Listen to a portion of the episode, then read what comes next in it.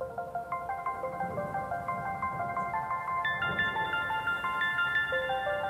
Praise the lord एक और पवित्र दिन परमेश्वर ने दिया है। आप सब लोगों को प्रभु यीशु मसीह के नाम से मेरा प्रेम भरा नमस्कार। प्रति भोर को वो अपनी नई नई और ताज़ी बातों से हमें प्रसन्न करता है, हमारे दिलों को ताज़ा करता है। उस पिता परमेश्वर का मैं धन्यवाद देता हूँ और आज की सुबह परमेश्वर हमें युहन्ना का सुसमाचार, उसका ग्यारहवा अध्याय, उसके पैंतीसवें वचन से बात करना चाहता है। उसमें इस प्रकार लिखा है, ईशु रोया। आपने ठीक सुना? ईशु रोया। जब आप इस वचन को पढ़ते हैं, आपके दिलो दिमाग में एक प्रश्न उठेगा, यीशु भी क्या रो सकता है? सर्वशक्तिमान परमेश्वर का पुत्र, जो साक्षात मनुष्य का रूप धरकर इस धरती पर आया, अंधों की आँखें खोली बड़े बड़े चमत्कारों को करने वाला प्रभु यीशु मसीह, क्या वो कभी रो सकता है? ये जो घटना है, लाजर की मृत्यु के समय का है। लाजर की मृत्यु के कब्र में रखा हुआ है। जब यीशु मसीह उसे मिलने के लिए जाते हैं तो मरियम जाती है मार्था जाती है, वो उससे मिलते हैं और बोलते कि, प्रभु, अगर तू यहाँ होता तो शायद नहीं मरता।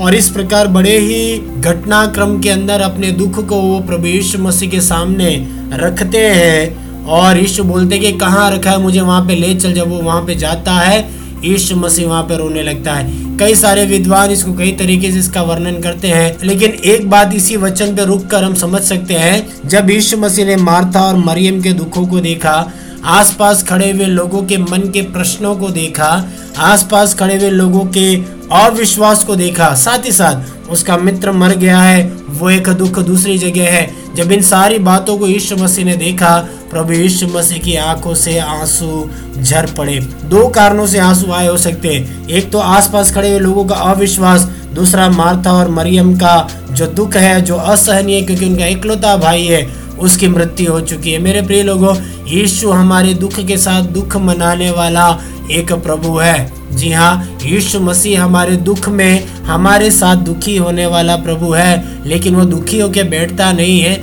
उस दुख को दूर करने के लिए प्रभु यीशु मसीह अपने कदमों को उठाता है। यहाँ पे मरियम और मार्था ने अपने दुख को यीशु मसीह के सामने बोला। मेरे प्रिय लोगों, आज की सुबह परमेश्वर का आत्मा बोलता है, आप कौन से दुख में से गुजर रहे हैं? आप कौन सी परेशानी में से गुजर रहे हैं? या ऐसा कौन सा बात है जो आपके दिलो दिमाग में चुभा हुआ है और आपको उसमें से नजात नहीं मिल रही है, आपको उसमें से छुटकारा नहीं मिल रहा है। अगर आप मार्था और मरियम के समान अपने दुख को प्रभु यीशु मसीह के सामने उंडेलने के लिए तैयार है, प्रभु यीशु मसीह उसको वैसा ही स्वीकार करने के लिए तैयार है।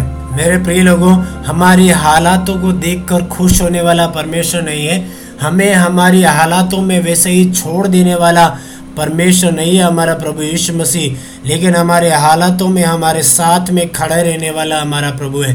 दुनिया के लोग आपके छोड़ देंगे, आपके दोस्त आपको छोड़ देंगे, आपके मित्र आपको छोड़ देंगे, आपके परिजन आपको छोड़ देंगे, आपके रिश्तेदार आपको छोड़ देंगे सब लोग मौके के अनुसार आपके आसपास रहेंगे और मौके के अनुसार आपको छोड़ के चले जाएँगे। लेकिन हर मौक़ों के परे, हर मौक़ों से ऊपर, हर परिस्थिति में आपके साथ खड़ा रहने वाला एक एक व्यक्ति है, वो है प्रभु यीशु मसीह। मरियम और मार्था, अकेली दो बहनें, उनकी इस मुसीबत में उनके साथ ढांढस बधाने के लिए, उनको संभालने के लिए कोई नहीं है। लेकिन प्रभु यीशु मसीह उनके यहाँ आते हैं, उन्हें ढांढस बंधाते हैं, उन्हें शांति देते हैं उन्हें संभालते हैं। और अड़तीस के आगे वचनों में हम देखते हैं, यीशु मसीह आज्ञा देते हैं और लाजर कब्र में से बाहर निकल आता है। मरा हुआ व्यक्ति जीवित हो जाता है, उसमें नई जान आती है। आपकी मरी अवस्था में, आपकी दुखी अवस्था में, आपकी व्याकुल अवस्था में, जहाँ पर आगे कोई उम्मीद आपको नज़र नहीं आती है, प्रभु यीशु मसीह एक नई जान देने के लिए,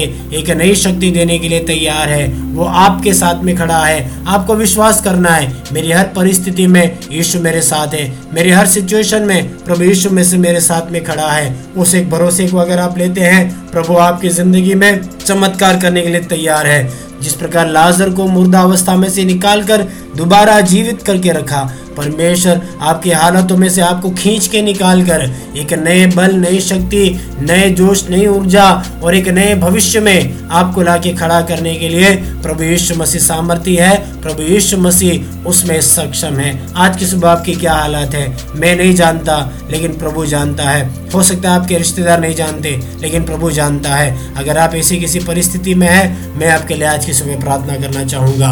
मेरे प्रिय पिता परमेश्वर वचन के आधार पर इस संदेश को सुनने वाले मेरे समस्त अजीजों के लिए प्रार्थना करते पिता परमेश्वर। हाँ ले दुनिया के किसी भी कोने से अगर वे संदेश को सुन रहे देश के किसी भी भाग से अगर ये संदेश को सुन रहे परमेश्वर, पिता परमेश्वर, उनके हालातों को तो जानता है, अवस्थाओं को तो समझता है, और पिता परमेश्वर तू ये वायदा करता है, उनके हालातों में अकेले नहीं है तो उनके साथ में खड़ा है मेरे प्रभु। उनके हर एक बुरी अवस्थाओं में से निकाल, पिता परमेश्वर स्वर्गीय शांति और समाधान से भर दे, हम आपसे दुआ मांगते हैं। हर एक को तो शांति दे और आश्वासन दे, तेरे कामों को तो प्रकट कर, हम आपसे दुआ मांगते हैं। यीशु के नाम से हमें दुआ मांगते हैं। आमेन। आज का दिन आपके लिए आशीषमय हो और आज के दिन प्रभु आपके हालातों को बदलने पाए, आपकी सिचुएशन को बदलने पाए। इसी प्रार्थना, कामना और अपेक्षा के साथ आप सबको एक और बार जय मसीह की। आज का दिन आपके लिए शुभ हो।